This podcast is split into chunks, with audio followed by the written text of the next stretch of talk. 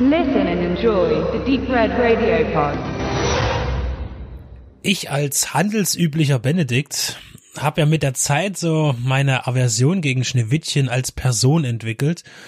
Und das begründet sich daraus, dass Schneewittchen einfach wirklich total dumm ist. Mich stört wirklich an dieser Person, wenn man jetzt von der Basis ausgeht, der Grimmschen Märchen, dass die halt immer wieder auf diesen gleichen dämlichen Trick reinfällt. Ja, dann kommt da die Hexe und bindet sich immer ein anderes Kopftuch um und ja kennt nicht, dass es dieselbe ist und die dreht ja immer irgendwas an, was der hart ans Leben geht. Und natürlich kann man dann kommt dann wieder die die die die mit der Konterrevolution kommt immer und sagt dann immer ja, aber das ist eine Zauberin, die kann die nicht erkennen, weil die verändert immer ihr Äußeres. Sag ich ja, okay, gut, aber die Zwerge sagen immer nicht machen, nicht aufmachen, nimm nichts Fremdes an. Und diese blöde Nuss muss immer wieder, äh, und deswegen, wenn es nach mir gegangen wäre, hätte Schneewittchen einfach auch wirklich verrecken können. Weil so dumm, das kann ich einfach nicht akzeptieren. Und äh, dennoch ist Schneewittchen, wie es mir so scheint, doch eines mit der meist verfilmtesten Märchen in der Filmgeschichte. Und ja, bietet sich ja auch an, äh, ist ein harter Stoff eigentlich, wie die Grimmischen Märchen ja prinzipiell auch alle waren, äh, wurden ja auch zu ihrer Zeit der Entstehung schon einer harten Zensur unterzogen, ja, zum Beispiel Dornröschen durfte eben doch dann nicht geschwängert werden vom Prinzen und so weiter, da hat man damals schon hart eingegriffen ähm, zur Veröffentlichung.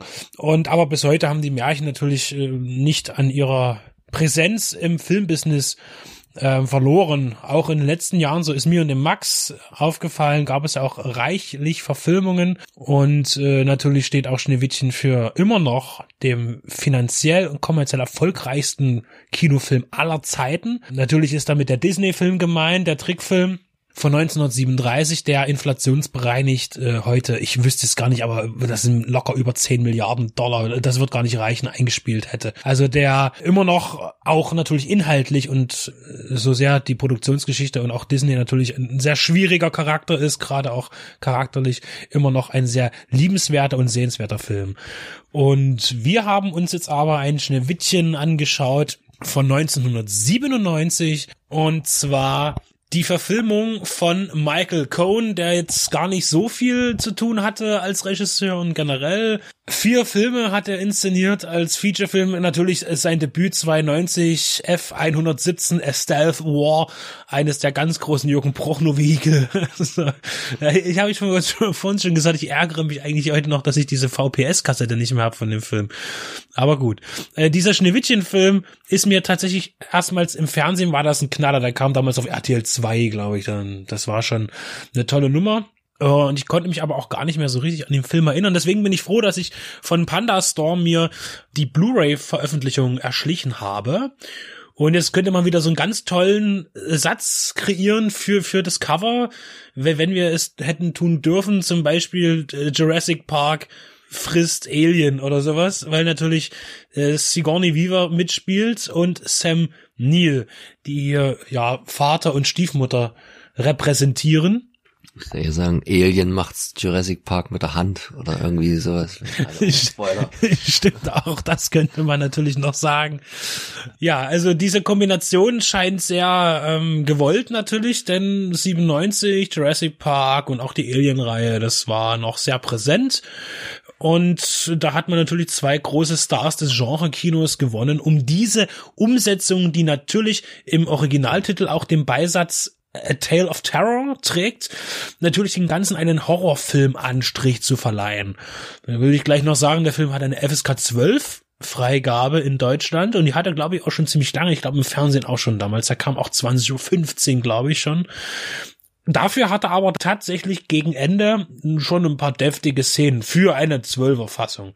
Kann man also sagen, stellt sich mit John Bormans Excalibur in die Richtung äh, der, der härtesten FSK 12 Filme. Ich meine, Excalibur ist noch eine Nummer härter als Zwölfer. Aber der ist schon doch ziemlich finster und gerade zum Ende hin doch auch äh, wirklich richtig düster. Wobei, ich möchte mich jetzt fast schon wieder korrigieren, mir war es eigentlich fast zu wenig düster, aber die Art und Weise des Düsterseins hat mir ein bisschen Sorgen bereitet. Dazu können wir dann kurz später noch kommen. Ich möchte noch anmerken, dass dieser Film eine große Hollywood-Produktion gewesen ist, mit einem ziemlich stattlichen Budget äh, von geschätzten 26 Millionen US-Dollar und wurde ausschließlich in der Tschechischen Republik gedreht, das heißt auch im Studio Jetzt äh, schüttelt Max schon ein bisschen, also zum großen Teil würde ich jetzt mal behaupten, in, also man hat auch in tschechischen Studios gedreht und man hat natürlich auch die Burg äh, und auch gewisse Waldaufnahmen im Tschechischen geschossen. Das Problem des Films aus meiner Sicht war, dass ich, wenn man bedenkt, dass es jetzt auch nicht 26 Millionen heute, ein Genre, was es ja kaum noch gibt, so dieses Mittelklasse budgetierte Kino, und in den 90er Jahren war es ja noch ein bisschen verbreitet, obwohl ich vorsichtig sein muss, weil der Film war, glaube ich, mal fürs Kino angedacht, landete dort aber dann nie.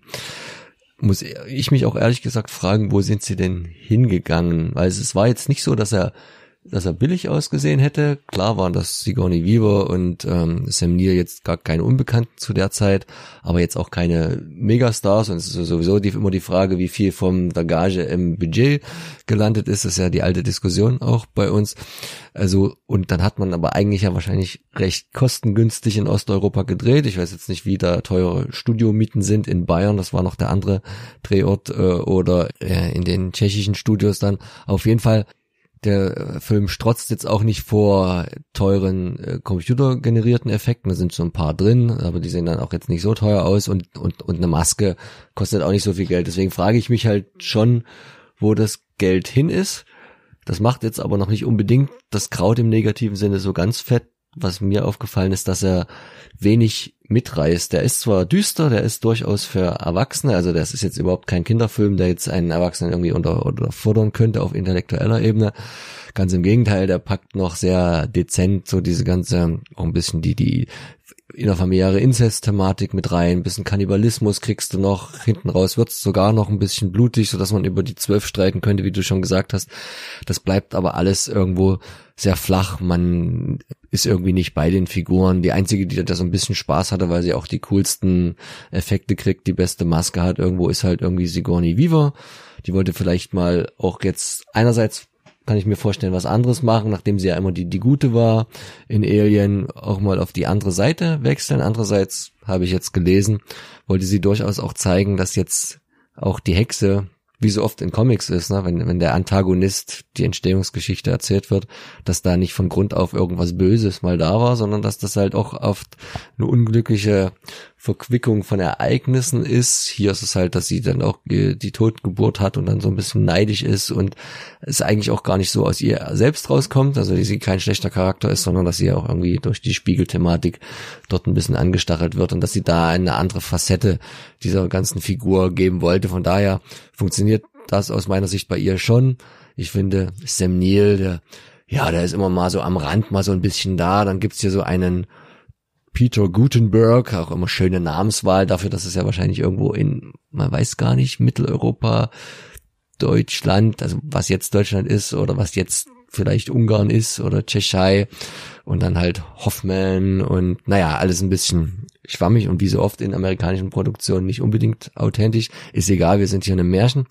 Aber auch die eigentliche Hauptdarstellerin, ähm, gespielt von Monika Kina, der Name den meisten jetzt nicht umsonst nicht viel sagen sollte, die hier die Lily Hoffman spielt, also äh, Schneewittchen bleibt nicht nur durch die Schminke und die Anlage der Rolle relativ blass, sondern auch durch durch ihr Spiel. Also diese, da ist jetzt keine große Schauspielerin an sie verloren gegangen und das, das, das fehlt dann auch ein bisschen. Da machen die, die, die Zwerge, die hier nicht alle grundsätzlich zwergischer Natur sind, sondern eher die, die Räuber, die Aussätzigen, da schon irgendwie, da wecken die schon größere Sympathien, auch wenn sie alle ganz faule Zähne im Mund haben.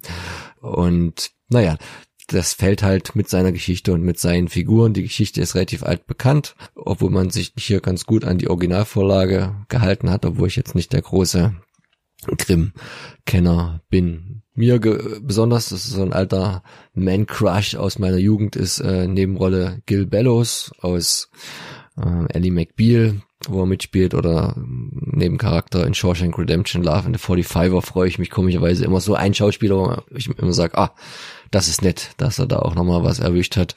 Auch jetzt keine ganz große Karriere geworden.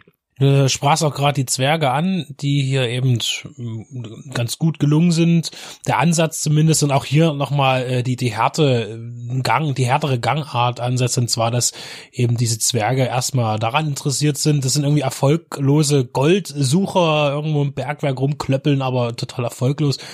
Und natürlich sie sich auch als Prinzessin oder als, als, ja, was kann man vielleicht gar nicht Prinzessin unbedingt sagen, aber als zumindest Tochter eines reichen, wohlhabenden Lords oder Herzogs zu sein.